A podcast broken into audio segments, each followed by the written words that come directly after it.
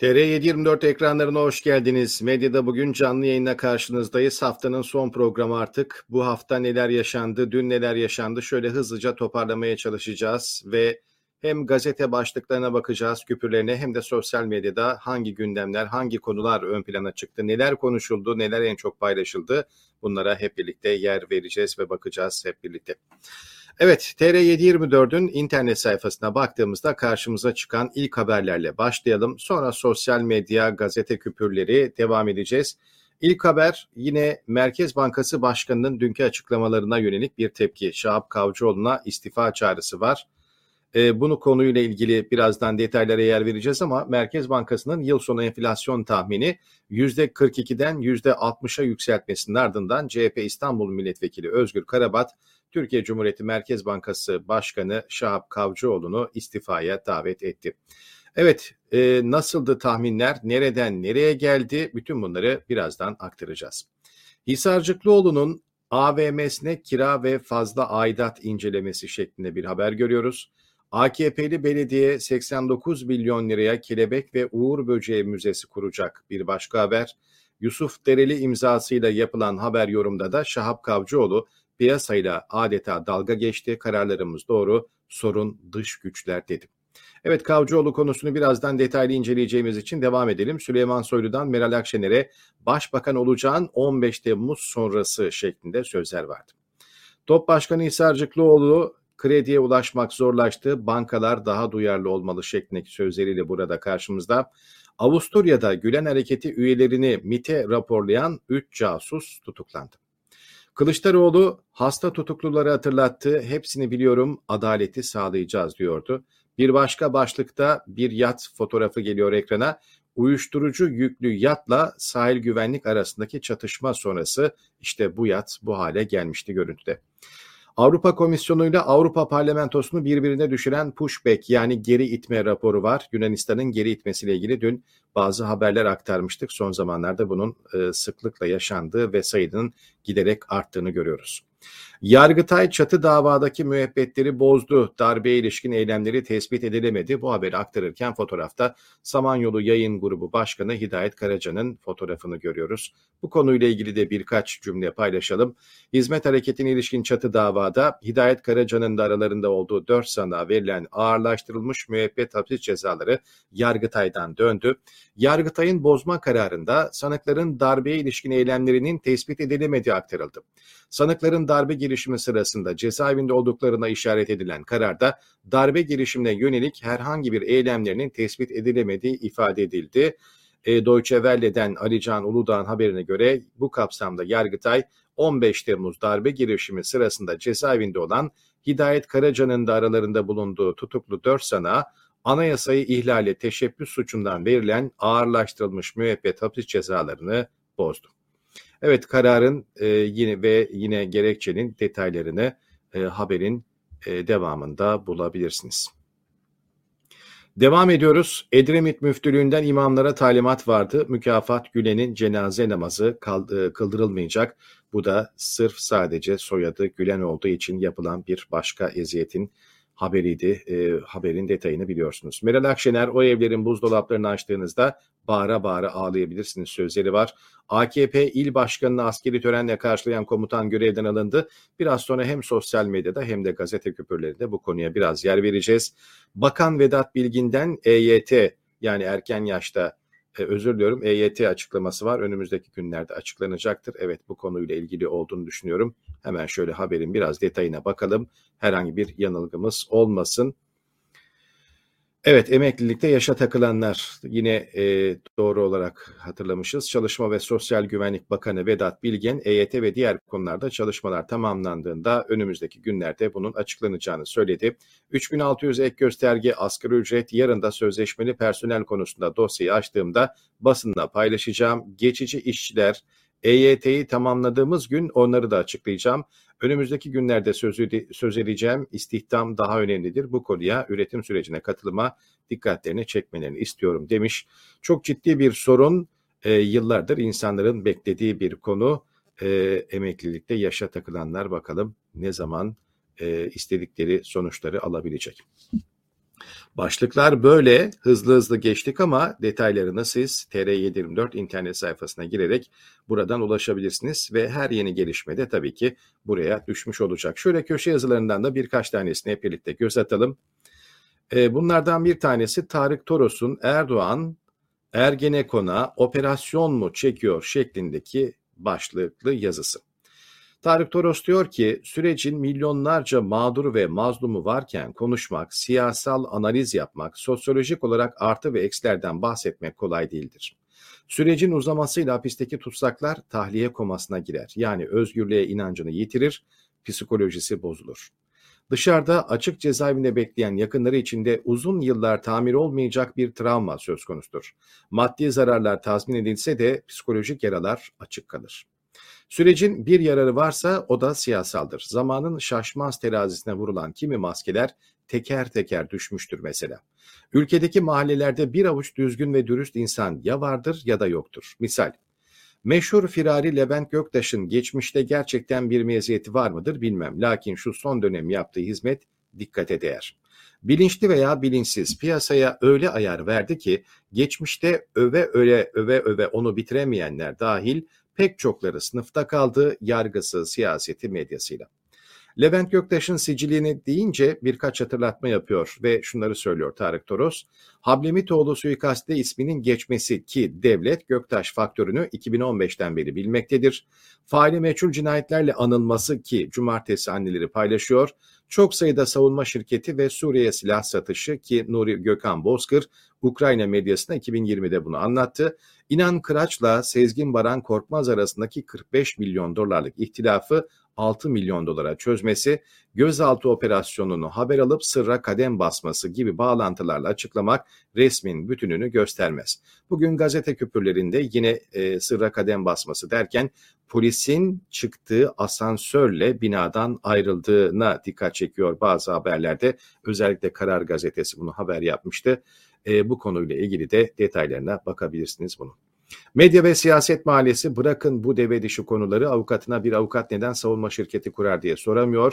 Belli merkezlerden perspektifler veriliyor. Birinin ma- makalesindeki bir detay iki saat sonra başkasının tweetine konu oluyor. Şöyle devam ediyor yazı. Aktörlerinin tamamına yakınının Ergenekon sanığı olması tesadüf değil elbette. Başlıktaki soruya dönelim. Erdoğan Ergenekon'a operasyon mu çekiyor? Hem evet hem hayır. Net olan şu, olayın Ergenekon ayağı dağılmış durumda. Anonslar yapılıyor. Arkadaşlar seçime kadar gelişmelere kulaklarımızı tıkayıp işimize bakalım. Bu saldırıyı başka türlü püskürtemeyiz. Evet, yazının devamını buradan e, dinleyebilirsiniz. Yani sesli köşelerden ve internet sayfasında okuyabilirsiniz. Şu cümlelerle bitirelim ve devam edelim diğer başlıklara. Savaş başlamadı, herkes tahkimat yapıyor ve seçimin ilanını bekliyor. Kısa orta vadede görünen şu, saray saha temizliği yapmadan ve kendini sağlama almadan seçim ilan etmeyecek. Seçime iki ay kala çekileceği vaat edilen videolar öne çekilir mi? Onu da zaman gösterecek. Evet, Ahmet Kurucan'ın yazısının başladığı başlığı Edremit müftülüğüne şeklinde e, az önce de paylaştığımız bir konuydu bu. Dişi Mussolini'ye hazır mısınız diye soruyor Nedim Hazar. Uğur Tezcan Erdoğan'ı İslam'a davet ediyorum demiş. Muhsin Ahmet Karabay'ın yazısının başlığı bu öyle bir feryat ki insanın içini yakıyor. Hava Harp Okulu öğrencileri vardı. Geçtiğimiz günlerde Yargıtay'da bu konuyla ilgili bir karar almıştı hatırlayacaksınız. Evet başlıklar bu şekilde. TR724 sayfasında hem bu yazıların detaylarını hem sesli köşelerde bu yazıları eğer okuma fırsatınız yoksa yolda giderken ya da bir şeylerle uğraşırken e, bunları sesli olarak dinlemek için linklerini bulabilirsiniz. YouTube sayfasında da yine aynı şekilde hem programı bir taraftan e, bizi izleyen e, seyircilerimiz de bir taraftan e, diyorlar ki hem işlerimizi yapıyoruz, kahvaltı hazırlıyoruz, sofrayı hazırlıyoruz ya da başka işlerle uğraşırken sizleri dinliyoruz diye e, bunları yapabilirsiniz. E, bir taraftan da bizi izlemeye ve eğer fırsatınız olursa da chat bölümünde e, belki sorularla, yorumlarla katkıda bulunarak daha sonra programı paylaşarak, beğenerek katkıda bulunmaya devam edebilirsiniz diyelim ve küpürlerimizi paylaşmaya başlayalım sizlerle. Dün en çok konuşulan konularla başlayalım. Hem sosyal medyada bu konuyla ilgili çok fazla yorum ve e, paylaşım oldu, etkileşim oldu. Hem de gazetelerde biraz sonra aktaracağız. En önemli konulardan bir tanesi Türkiye'de hep enflasyon olduğu çok uzun bir süredir. Enflasyonla ilgili açıklama yapan Merkez Bankası'nın açıklamalarına bakalım. Sonra da Merkez Bankası Başkanı'nın yaptığı açıklamaların biraz detaylarına yer verelim. Merkez Bankası 2022 yıl sonu enflasyon tahminini %42,8'den %60,4'e yükseltti. Evet arada çok büyük bir uçurum var ama devam edelim. Ee, önce ne yapmıştı? %11'den %23.2'ye çıkarmıştı. Daha sonra 42.8'e revize etti. Son olaraksa %60.4'e yükseltti. Çıkış noktasına bakalım %11.8 2022 yıl sonuna ilişkin enflasyon tahmini. 11'lerden 60'lara ve bunu yapan Merkez Bankası her defasında yaptığı revizyona bakın 11'den 23'e neredeyse iki katına çıkarıyor. 23'ten 42'ye, 42'den 60'a. Merkez Bankası'nın son 10 yılda enflasyon tahminleriyle yıl sonu gerçekleşen enflasyon rakamlarını Euronews toparlamış, grafik haline getirmiş biz de paylaşalım. Evet, Hazine ve Maliye Bakanı Nurettin Nebati, Haziran 20 2023 seçimlerine Merkez Bankası tabii %60'lardan bahsederken Türkiye'nin tek haneli enflasyonla gireceğini savunuyor hala. Merkez Bankası Başkanı'nın açıklamalarına birazdan yer vereceğiz demiştik. TÜİK tarafından açıklanan resmi enflasyon rakamlarına, oranlarına bakıldığında bankanın tahminlerinin çoğunluğunda yanıldığı ortaya çıkıyor ki tekrar altını çiziyoruz yıl sonu tahminleri ve TÜİK e, yine açıklanan TÜİK tarafından açıklanan resmi rakamlara bakıyoruz. Yani TÜİK rakamlarıyla gerçek piyasadaki rakamlar arasında yani ENAK tarafından yapılan açıklamalar arasında ne kadar büyük dağlar kadar fark olduğunu, kaç kat fark olduğunu herkes biliyor zaten. Evet biraz grafiklere bakalım. Merkez Bankası'nın yaptığı enflasyon beklentisi ve yıl sonunda gerçekleşen enflasyon. Hem de ENAK değil TÜİK enflasyonu bakın. Yani Merkez Bankası ne açıklamış, enflasyon ne çıkmış. 2011'den başlayan bu tahminler ve ortaya çıkanlar var. Ee, bazı yıllarda tahmininden daha da düşük çıktığını görüyoruz TÜİK tarafından açıklanan rakamların. Ama son döneme geldiğimizde bakın 2021 ve 2022'ye geldiğimizde enflasyonla ilgili tahminler nerede? Gerçekleşen enflasyonlar nerede? Hem de TÜİK'e rağmen. Peki yıl sonu enflasyonu Merkez Bankası beklentisinin kaç katı çıktı? İşte bu konuyla ilgili de 2013'ten 2022'ye kadar bir grafik yapılmış Euronews'te. Kaynak tabii ki hem Merkez Bankası'nın rakamları hem de TÜİK rakamları. İşte 3.84 kat yıl sonu enflasyonu Merkez Bankası'nın beklentisinin 3.84 katı çıkıyor.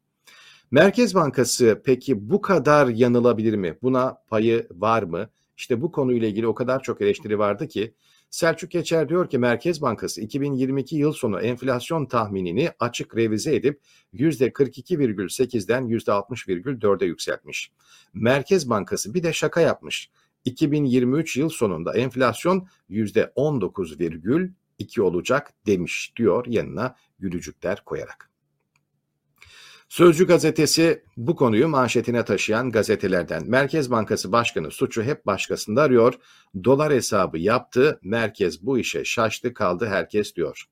Evet e, biraz kafiyeli olmuş. Biz de ona göre okuyalım. Dolar hesabı yaptı merkez. Bu işe şaştı kaldı herkes. Madem e, böyle bir niyetle yapmış sözcü manşeti biz de ona uyduralım. Merkezin karavana tablosu var bakın. E, Merkez Bankası Başkanı Şahap Kavcıoğlu sandalyeye oturmuş orada dart e, yine oynuyor ve 12'yi tutturmaya çalışıyor ama hep karavana yanlarda hep e, atılan şeyler görüyoruz. Bu karikatür ya da imitasyonda. İşte Merkez Bankası Başkanı Kavcıoğlu'nun hesabı ve açıklaması son 10 günü saymazsak TL en az değer kaybeden para birimi. Bu açıklamaya gülenler de oldu, bu açıklamayı şaka gibi görenler de oldu, bu açıklamaya kızanlar da oldu. Ama bu açıklamaya destek olan sanki açıklamalar yapanlar da vardı. İşte Türkiye gazetesi faiz kararı doğru adım diyerek aslında Şahap Kavcıoğlu'nun sözlerini veriyor burada güya ama bir taraftan da ilk bakıldığında Şahap Kavcıoğlu ve Merkez Bankası'na destek e, e, açıklaması şeklinde yorumlanıyor. Merkez Bankası Başkanı Kavcıoğlu faiz kararının zamanla anlaşılacağını söyledi. Yani piyasalar ve insanlar bunu anlayamıyor. Biz bunu yapıyoruz ama zamanla anlayacaksınız diyor faiz konusunda verdiğimiz kararın ne kadar doğru olduğunu. Peki ne zaman? İşte bu soruyu Veysel Ulus soruyor. Onun yükselişi beklenenden uzun sürecekmiş. Beklenen derken diye soruyor. Merkez Bankası Başkanı bir açıklama yaparken böyle muğlak ifadeler kullanabilir mi? Buna hakkı var mı? İnsanlar bir taraftan rakamlar, istatistikler ve tahminlerden öte gerçeklerle boğuşurken e, sokakta, marketlerde, pazarlarda kiralarıyla, faturalarıyla böyle beklenenden uzun sürecekmiş gibi ifadeler Merkez Bankası Başkanı tarafından açıklanabilir mi? Yeni Asya gazetesi ekonomi iflasa götürüyorlar diyerek kullanıyordu manşetini. Ekonomi ehil olmayan ve bilmeyen ellere teslim edildi. Uzmanlar uyarıyor. Bu gidişin sonu iflas. Evet burada da Merkez Bankası'nın yine tahminini yükselttiğini görüyoruz. Merkez Bankası Nisan ayında %23.2'lik yıl sonu enflasyon tahminini %42.8'e yükseltmişti. E ne oldu sonra? İşte bu 42.8'de %60.4'e yükseltti. Gelirler artıp harcamalar kısılmazsa diyor burada uzmanların görüşüne yer verilmiş. Yine Ali Babacan'ın sözleri var. Dolar kuru artınca bütün hesabı kitabı dağıttı. Biçer döver traktör, euro ile benzin, mazot dolarla, e, gübre dolarla ne oluyor sonra? Ekmek yiyen vatandaşın maaşı dolarla artmadığı için bu sefer oradan tıkanıyor sistem diyor e, ve devam ediyor bu konuyla ilgili yorumlar. Yeni Çağ gazetesi de Merkez Bankası enflasyon tahminlerini tutturamıyor diyordu haberde. Merkez Bankası yıl sonu enflasyon tahminini %60.4'e çıkarttı. 2023 yıl sonunda %19.2'ye geriledikten sonra 2024 sonunda %8.8 düzeyine gelecekmiş enflasyon. Evet, tek haneye ne zaman düşüyor? 2024 sonunda ve bu kimin tahmini? Merkez Bankası'nın tahmini. Biraz daha farklı e, bilgilere bakalım. Merkez Bankası Başkanı Kavcıoğlu gıda enflasyon tahminini ise %49'dan %71.3'e yükselttiklerini, petrol tahminini 102 dolardan 99.6 dolara çektiklerini açıklıyor. Evet ekonomiye güven giderek azalıyor diye bir haber de var. E, güven endeksi ile ilgili bir haber bu. 93. 6'ymış e, Haziran ayında Temmuz ayında 0.2 puan düşüşte 93.4 olarak açıklanmış ekonomik güven endeksi. Bu rakamlara göre ekonomiye güven Mayıs 2001'den bu yana en düşük seviyesine gelmiş. İnsanlar böyle açıklamalar yapılırsa nasıl güvensin ekonomiye? Şenol Babuşçu diyor ki Kavcıoğlu dünyadaki gelişmeler bizi etkiliyor. Son 10 günü çıkardığımızda son bir ayda en az değer kaybeden para birimi Türk lirası. Nasıl bir analiz, nasıl bir yorum? Son bir yılı çıkardığımızda ne oluyor acaba? Peki devam edelim gazetelerde neler söylenmiş bu konuyla ilgili. Cumhuriyet Gazetesi Merkez Bankası Başkanı krizi unuttu, pembe tablo çizmeye çalıştı diyor manşette enflasyon için pişkin açıklama şeklinde. Peki hata payı ne kadar Merkez Bankası'nın bakın %674'lük bir yanılma payı var. Merkez Bankası yıllık enflasyonu e, tahminini %60.4'e çıkardı. Geçen yıl 2022 yıl sonu tahmini %7.8'likti ama şimdi yanılma payı %674 oldu diyor Cumhuriyet Gazetesi. Evet Ankara'daki toplantıda dünyada ne yanlış gidiyorsa bizde de o yanlış gidiyor demiş. Karikatürlerle de veriliyor kur koruma 7 bitirdi şeklinde dolarında 18 lira sınırında olduğuna da yer veriyor gazete. Kavcıoğlu'nun son 10 günü çıkarırsak paramız aslında değer kaybetmedi sözleri Karar Gazetesi'nde bakın nasıl değerlendirilmiş. Son 5 yılı çıkarsak dolar 3.5 lira, ekmek 1 lira, benzin 5 lira, süt 3.7 lira, domates 3.5, makarna 1.5 lira. Evet bu konuyla ilgili yine Karar, e, Karar Gazetesi'nin manşeti bu. Asıl olarak da şunu söyleniyor. Asıl sorunlar e, başkanlıkla başladı. Milletin aklıyla alay ediyorlar. Diyor ki karar Twitter'da Kavcıoğlu'nun sözlerini tiye alan paylaşımlar yapıldı. Milletin aklıyla alay ediliyor eleştirileri yükseldi. Fiyat artışlarını getiren sorunların Cumhurbaşkanlığı sistemiyle hızlandığı belirtildi. Piyasanın dışlanmasının, uyarıların kulak ardı edilmesinin mevcut tabloyu getirdiği vurgulandı. Şapkadan çıkacak tavşan kalmadı benzetmesi yapan ekonomistler de beklentilerdeki sapmalar ekonomiyi yönetemediğimizin ispatı dedi. Evet bilim ve bilim adamlarının bütün uyarılarına, tavsiyelerine kulak tıkayan bir anlayış söz konusu. İşte o yüzden de bütün bu yorumlarda böyle geliyor. Devam ediyoruz. Milli Gazete manşetinde iktisat dışı yaklaşımlarla iktisadi sorunlar çözülemez diyor. Bu nasıl yorum diye eleştiriyor Merkez Bankası Başkanı. Yanlış ekonomi politikaları nedeniyle iyice kontrolden çıkan enflasyon neticesinde fakirleşen ve geçim sıkıntısıyla boğuşan vatandaş ekonomi yönetiminden adam akıllı bir icraat beklerken Merkez Bankası Başkanı Kavcıoğlu'ndan ibretlik bir açıklama geldi. İbretlik yanında da bir ünlem işareti var. Kavcıoğlu sene başında 12 lirayken bugün 18 liraya dayanan dolar için son 10 günü çıkardığımızda son bir ayda en az değer kaybeden para birimi Türk lirası diyerek siyasi iktidarın ekonomi yönetiminin küçük bir numunesini sundu. Evet ne enflasyon dikiş tutuyor ne de tahminler diyor gazete. İktidar ne yaptığını bilemez vaziyette yine rantiye kazanıyor şeklinde devam ediyor bu haberin e, detayı. Murat Muratoğlu demiş ki son 17 ayı çıkardığımızda Şahap, Kavcıoğlu Merkez Bankası'nda çok başarılı bir yönetim gösterdi. Evet Twitter'da bu konuyla ilgili çok yorum olduğunu söylemiştik. Aralardan birkaç tane daha paylaşıp diğer konulara da bakalım. Merkez Bankası Başkanı'nın konuşmasından bir bölüm Can Gürses'in tweet'i. Hedeflediğimiz rakamlara ulaşmak üzereyiz. Son dönemde hızlandığı için nazar değmesin diye üzerinde konuşmayalım. Acaba enflasyon hedefi için bir kahve falı mı baktırsak? 3 vakte kadar bir yol görünebilir gibi diyor Can Gürses.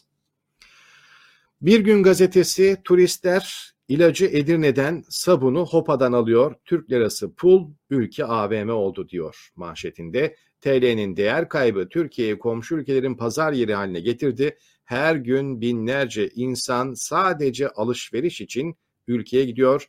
Market alışverişine bile Türkiye'ye geliyorlar diyor. Hele Bulgaristan'a zaten bir de vize e, biliyorsunuz kolaylığı sağlandı. Artık pasaporta vizeye de gerek yok. Bulgar vatandaşları istedikleri zaman sanki kendi şehirlerinden bir başka şehire geçiyormuş gibi Türkiye'ye gelip araçlarına yakıt alıp e, bavullarını doldurup e, çantalarını doldurup marketlerinden alışveriş yapıp ucuz ucuz sonra tekrar Bulgaristan'a geri dönüyorlar. Evet peki çarşı pazarda fiyatlar nasıl? Dün Yılmaz Özdil'in bir tweetinde paylaştığı e, bir fotoğraf vardı. Oldukça e, tartışmaları da yine beraberinde getirdi. Gerçekten fiyatlar böyle mi? Mutlak surette bu fiyatlar gerçek ve bu fiyatların geçerli olduğu kasaplar var. Tabii ki her şehirde, her belki e, kasapta aynı rakamlar yok. E, bazı kullanıcılar, bazı sosyal medya kullanıcıları daha doğrusu et ve e, süt kurumunun rakamlarını atmışlar. Demişler ki bu kadar da pahalı değil. İsteyen vatandaş et ve süt kurumuna gidebilir ama her zaman bu vardı zaten. E, et balık kurumu vardı. Onun fiyatları ayrıydı. Kasaplarda fiyat ayrıydı. Yani bu serbest piyasa. isteyen kasap istediği fiyattan verir ama fiyatlara baktığımızda gerçekten inanılmaz rakamlar var. Dana kıyma 165, dana kuşma, kuşbaşı 180, dana antrekot 300, dana bonfile 400, dana lokum 500, kuzu pirzola 370 ve rakamlar böyle devam ediyor. İşte sadece ve sadece sakatat olarak göreceğimiz e, ciğere bakalım. Kuzu ciğer 190, dana ciğer 160. Yani aslında et de değil sadece sakatat ürünleri bunlar. Ama 1 kilo ciğerin bile fiyatı 160'larda ve 190'larda eğer bu kasaba yolunuz düşerse. E, bu arada tabii ben de chat bölümünden sorayım. E, bu rakamlar abartılı mı? Böyle düşünüyor musunuz? Yani sizin yaşadığınız yerlerde de rakamlar bunlara yakın mı? E, dediğim gibi tekrar altını çiziyorum. Her kasapta aynı rakam olacak diye bir şey yok. Eskiden de bazı kasapların rakamları bulunduğu muhite, bölgeye, çevreye göre değişebilirdi. E, şimdi de belki böyle bir yerden alınmış olabilir. Ortalama rakamlar olup olmadığını da ben size sorayım. Herkes bulunduğu bölgeden bu rakamların e, yaklaşık olup olmadığını Eğer bizimle chat bölümünde paylaşırsanız ben de buradan aktarmaya bakayım, çalışayım. Evet, Ayıbettin Bakkal Amca Posta Gazetesi'nin manşeti İstanbul'da bir bakkal çikolata çaldıkları gerekçesiyle iki kız çocuğunu dükkanında alıkoydu ve Türk bayrağı önünde fotoğraflarını çekip sosyal medyada afişe etti. İşte işin bir garip tarafı da bu. Sanki suçlu polis yakalamış e, bir böyle afişe eder gibi önünde de Türk bayrağının önünde fotoğraflarını çekmiş bir de sosyal medyaya yüklemiş. Bu olay büyük tepki çekerken hukuk uzmanları fotoğrafı paylaşan kişinin suç işlediği görüşünde. Evet bu çocuklar terörist mi diye soruyor. Küçük yaştaki grupta e, küçük yaştaki çocuklar bunlar. Çaldıkları da işte Oreo'lar, Nutella'lar ve birkaç da e, çikolata. Yaptıkları şey doğru mu? Tabii ki tasvip etmek mümkün değil ama Facebook'ta fotoğraflarla paylaşarak bu çocukları İstanbul Bahçeli Evler bu hırsızlara dikkat edin diye e, bu konuyla ilgili paylaşım yapılması büyük tepki topladı. Çocuklar terörist mi diye soruyor. Gruptaki bazı bakkallar çocukların bu şekilde afişe edilmesini doğru bulmazken bazıları da bu tür paylaşımların caydırıcı olduğunu düşünüyormuş. Evet bir Çağrı e, Ayhan Şenel isimli avukatın da bu konuyla ilgili görüşüne yer vermiş gazete. Bu bakkal çocukları suçüstü yakalamışsa hemen kolluk kuvvetlerine haber vermeliydi. Gelen ekiplere de elindeki kamera kayıtlarını iletmeliydi. Ancak çocukları bir duvarın önüne koyup fotoğraflaması ve bunu da yayması hem kişisel verileri koruma kanununa hem de Türk Ceza Kanunu'nun ilgili maddelerine aykırıdır. Ayrıca çocukların kimlik ve kişiliklerin bu şekilde deşifre edilmesi psikolojik olarak ciddi zararlara yol açabilir. Kanaatimce hakkında soruşturma açılmalıdır diyor. Sadece soruşturmayla kalmalı mı? E, o da ayrı bir konu. Evet iki boyutu var olayın. Bir çocukların yaptığı yanlış, bir de bakkalın yaptığı daha büyük bir yanlış. AKP iktidarı sosyal devleti öldürmüş Yeni Çağ gazetesinin manşeti.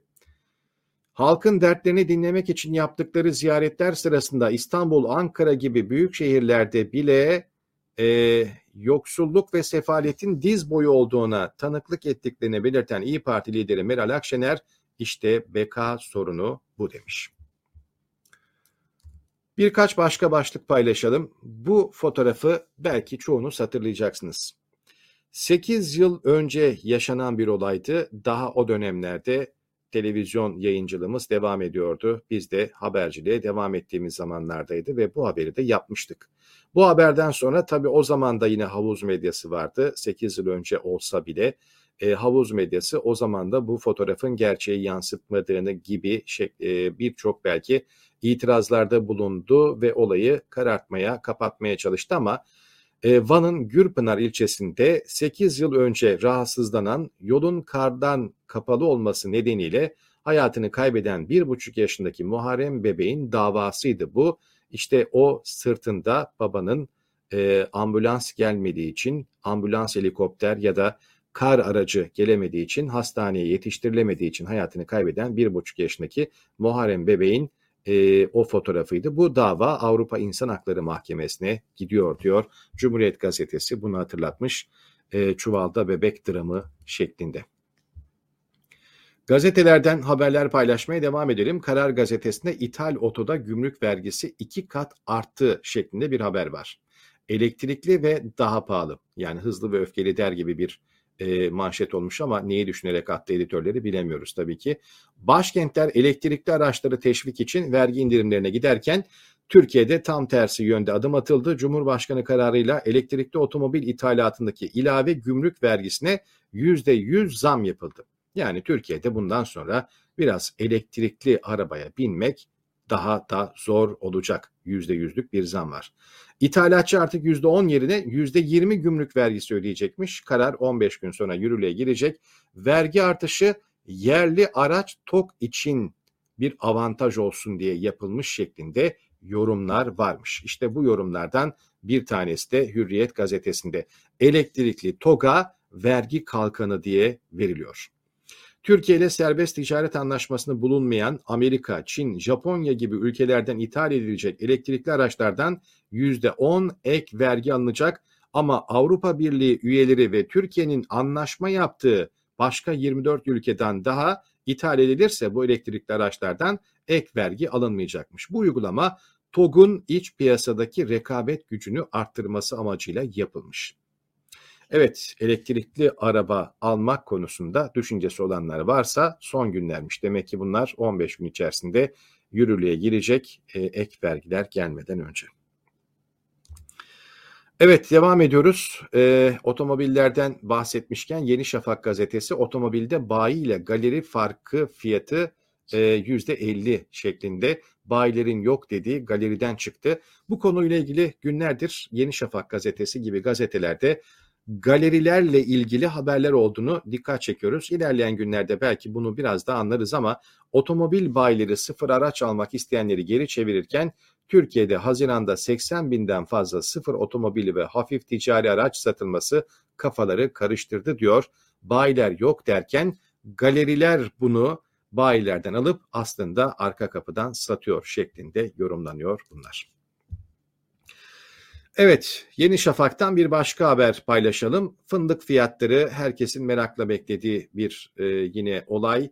Cumhurbaşkanı Erdoğan 400 bin üreticinin yanı sıra tüccar, ihracatçı ve işçi olmak üzere 5 milyon kişi ilgilendiren fındık fiyatını yarın yapacağı ordu ziyaretinde açıklayacakmış Yeni Şafak'a göre.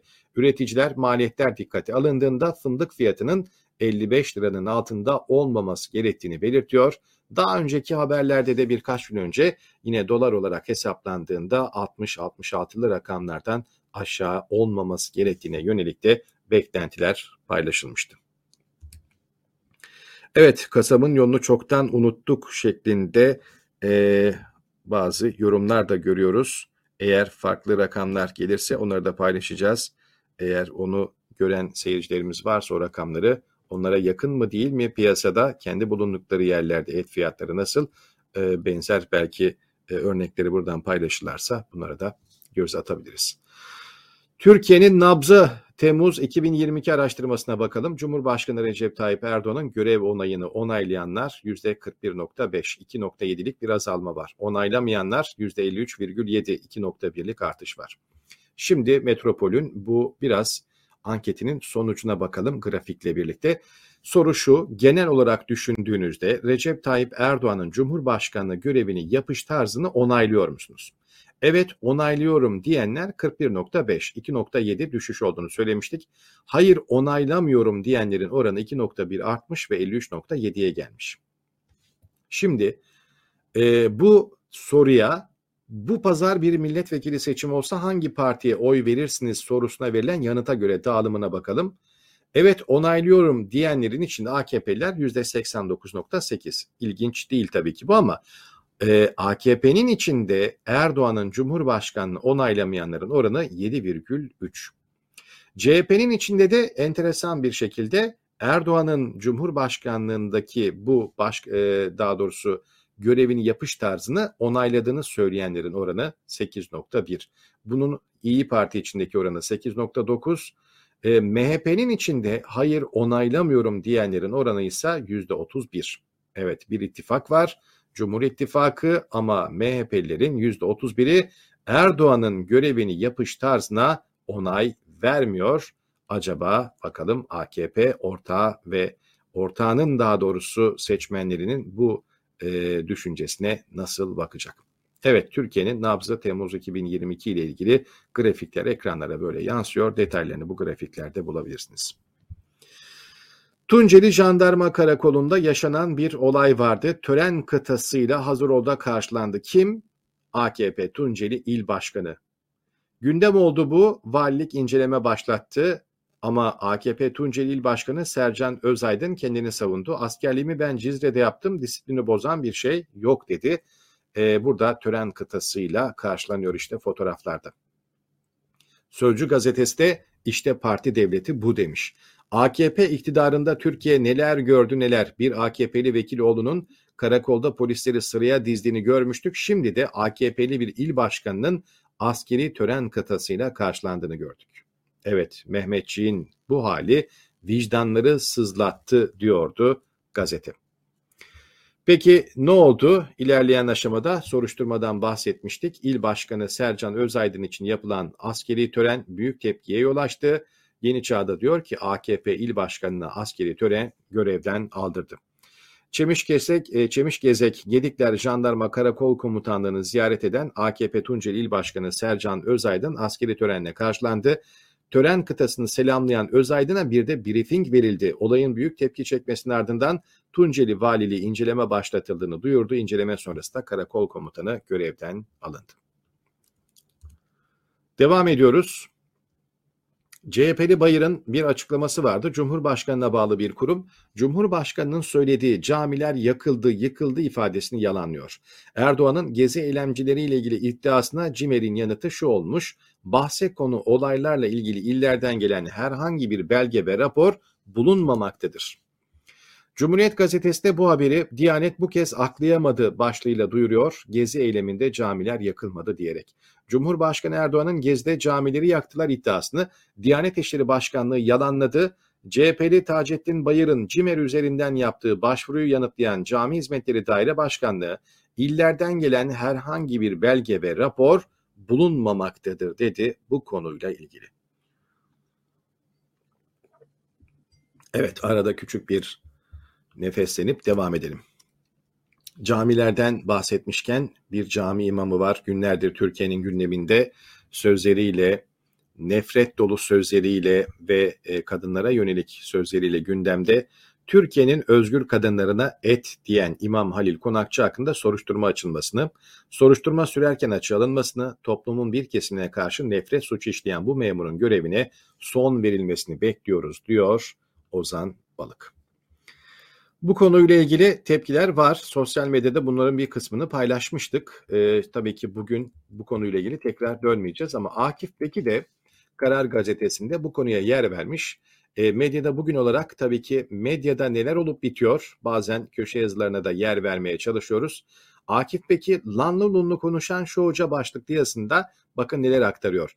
Hoca kostümüyle vaaz kürsüsünde oturmuş başkalarının anasına, bacısına, karısına, kızına, kocalığına, babalığına, abiliğine dil uzatıyor. Din adına konuşmak camiden millete ağzına geleni söyleme hakkı verilmiş gibi.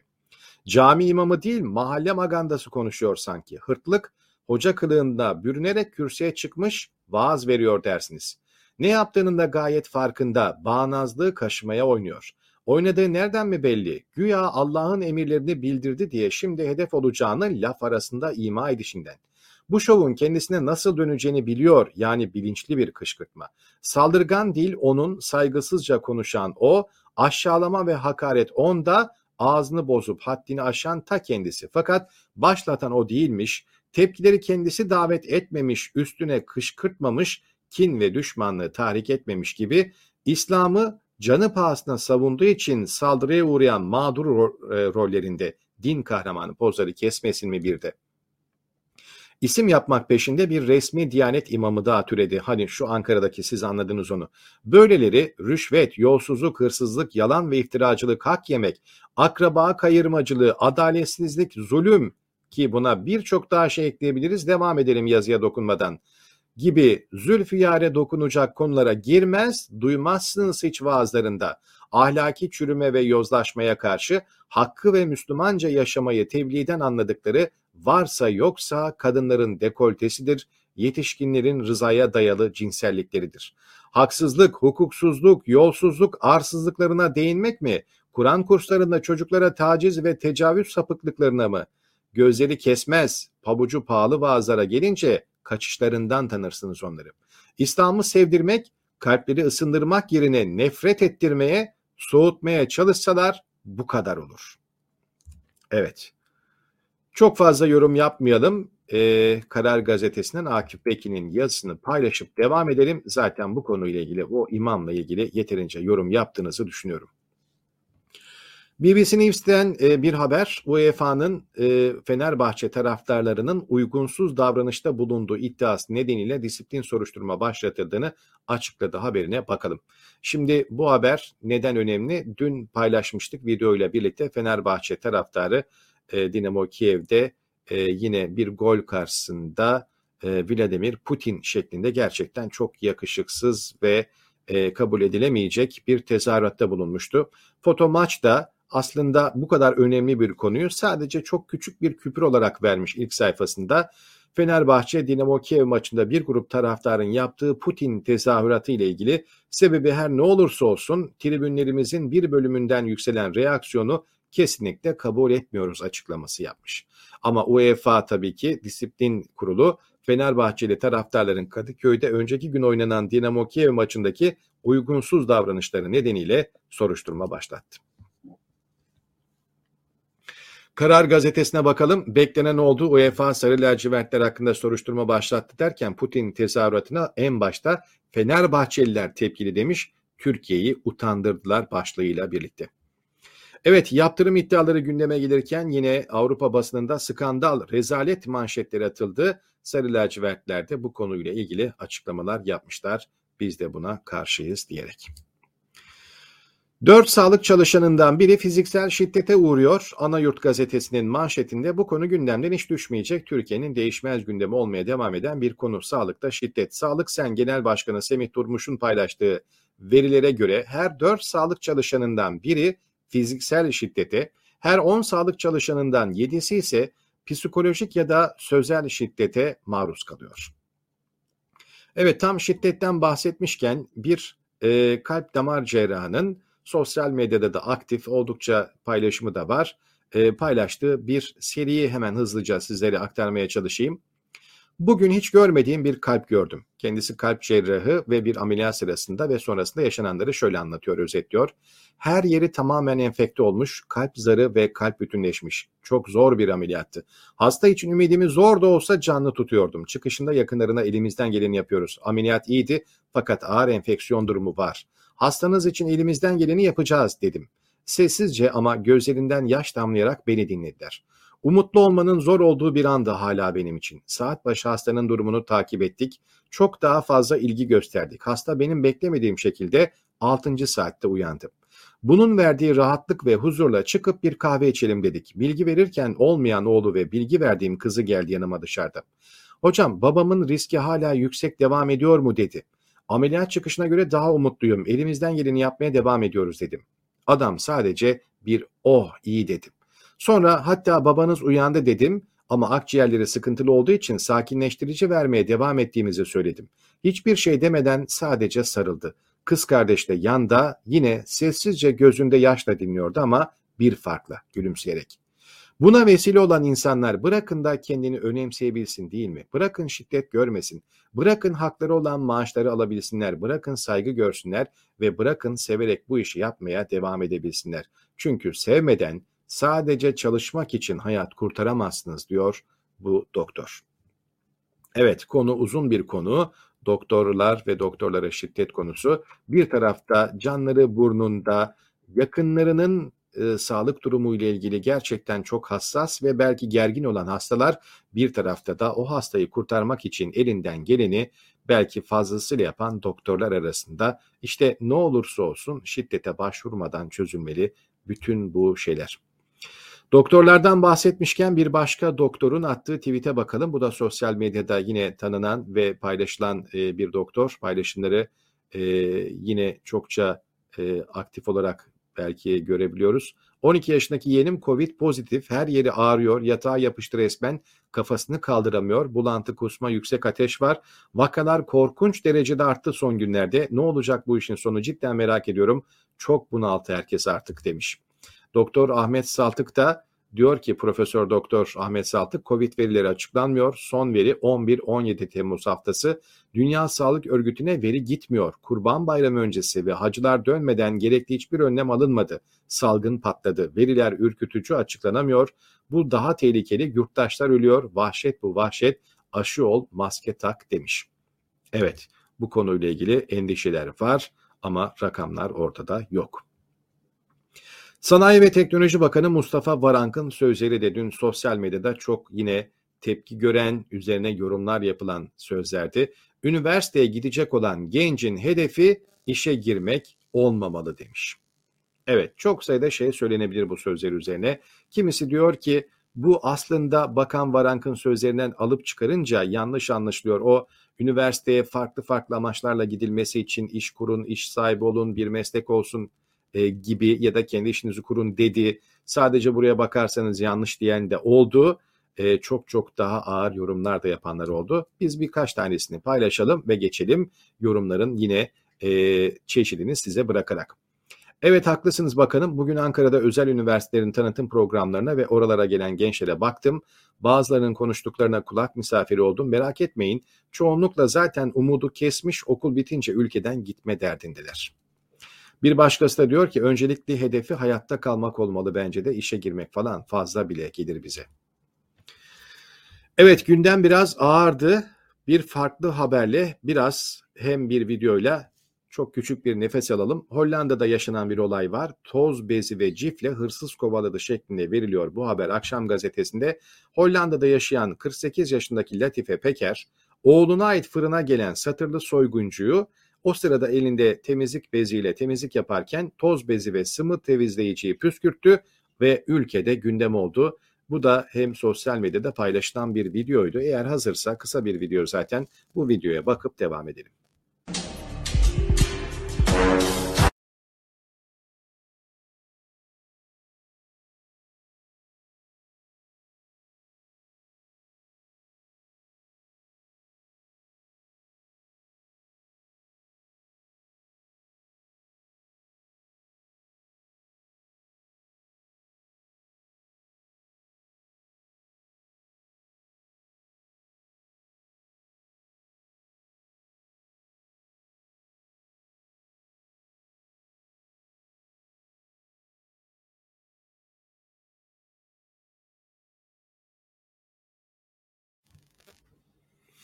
Evet, olay bu şekildeydi. Tekrar dönelim ve hatırlatalım. Toz bezi ve cifle hırsızı kovalayan Hollanda'daki Latife Hanım'ın e, bu davranışları, cesur e, davranışları Hollanda'da da gündem olmuş. Bizde de Türkiye'de de konuşuldu. Bir taraftan da ben e, bunları paylaşırken fiyatlara bakıyorum. Abi selamlar kolay gelsin. Bornova'da dana ciğeri 75 diyor Eyüp Tunç.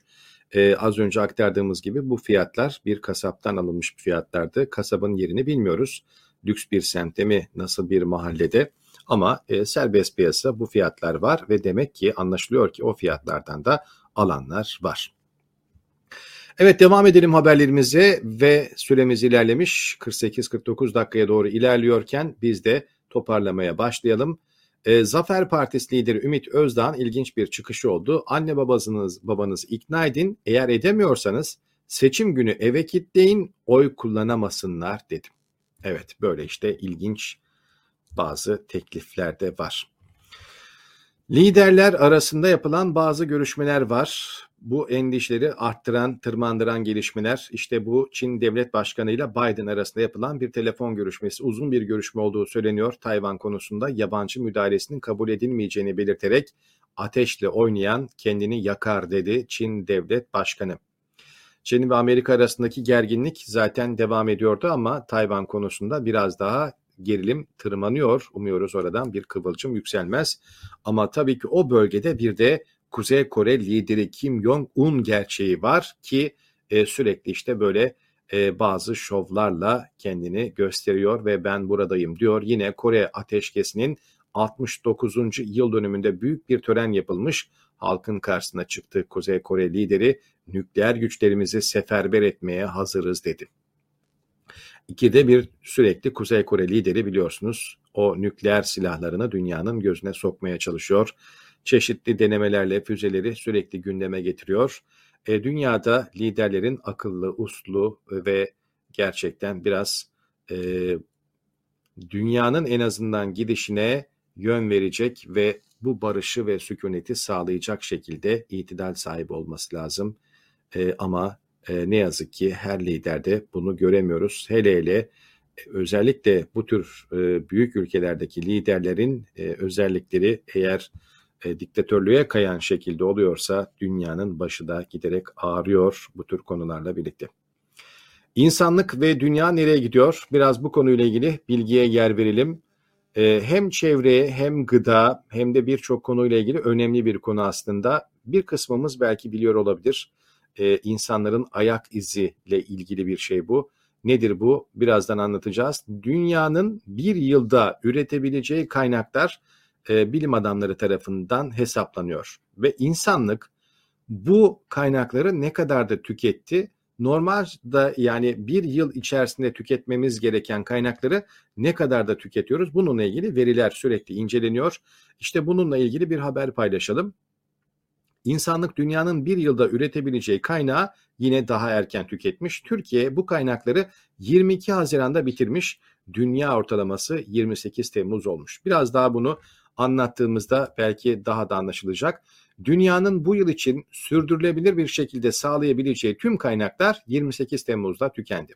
Yani 1 Ocak'tan aslında 31 Aralık'a kadar bu kaynakları kullanmamız gerekiyordu.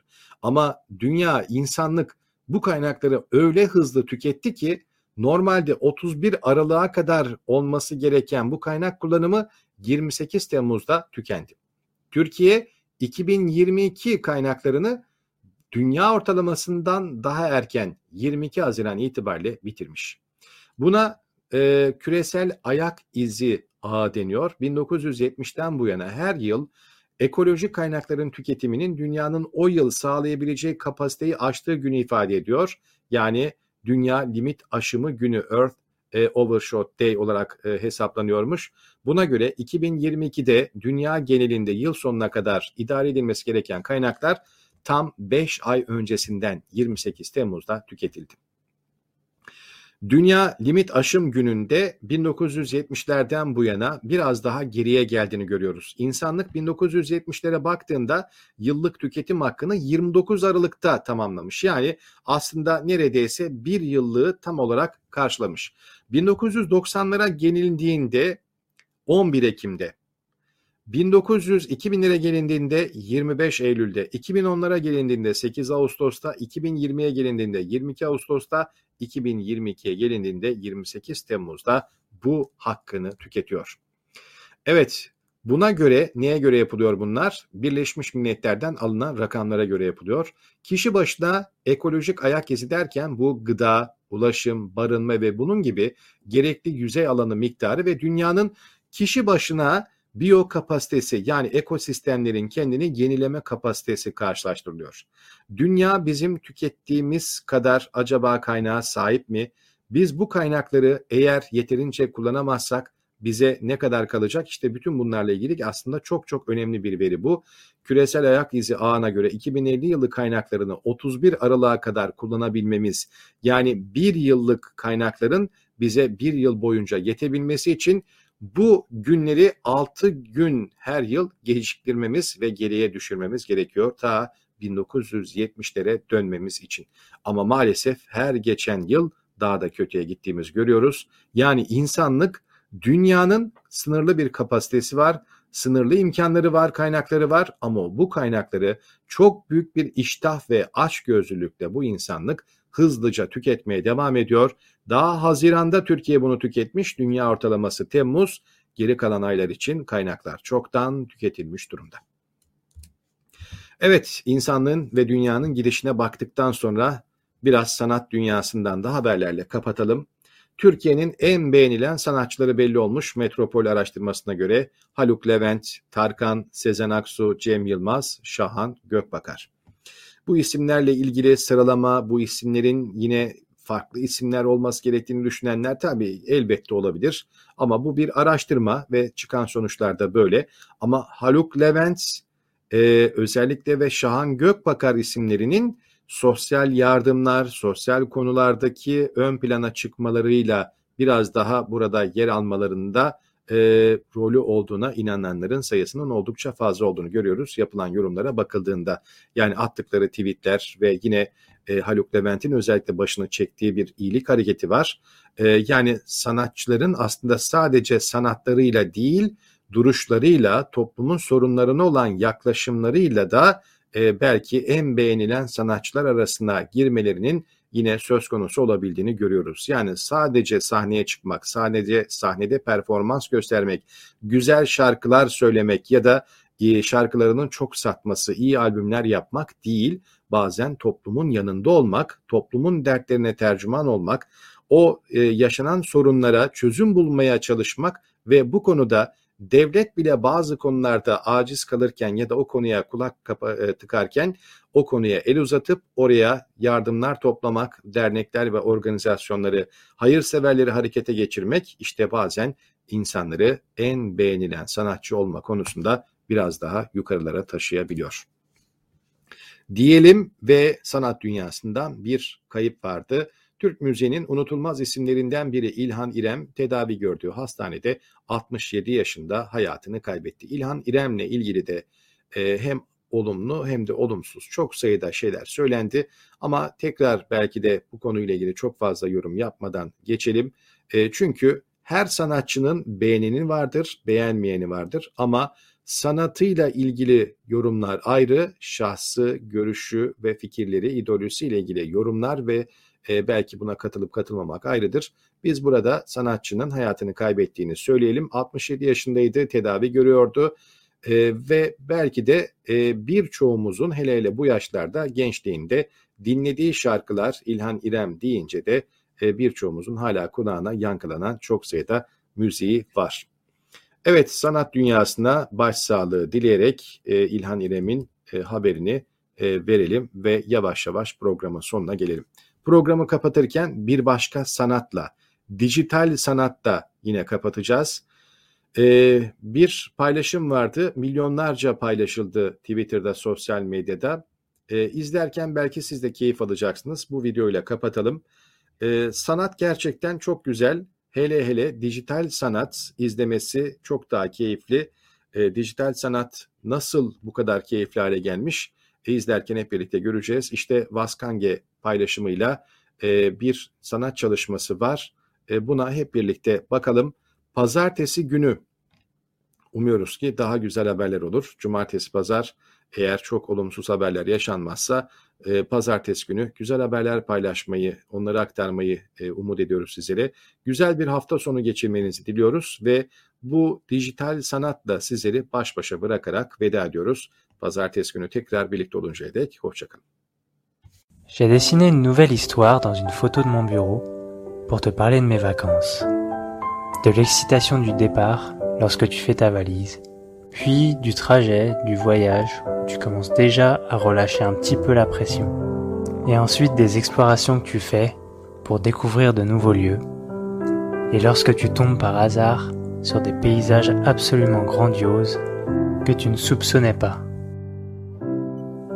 Mais pour moi, les vacances, c'est aussi le soleil des îles et les petits villages mignons où tu as l'impression que le temps s'est arrêté. Les moments comme ça où tu peux complètement relâcher la pression, te poser sur un rocher pour méditer le soir, puis faire une petite peinture pour te reconnecter avec la nature. Plonger dans l'eau pendant des heures pour regarder les poissons et les coraux te rends compte qu'il y a des univers entiers qui t'échappent et qu'il y a tellement de belles choses à voir sur cette planète. Et au moment où tu commences à complètement oublier ta vie d'avant, c'est là que tu te dis que tu es en train de passer des moments que t'es pas prêt d'oublier.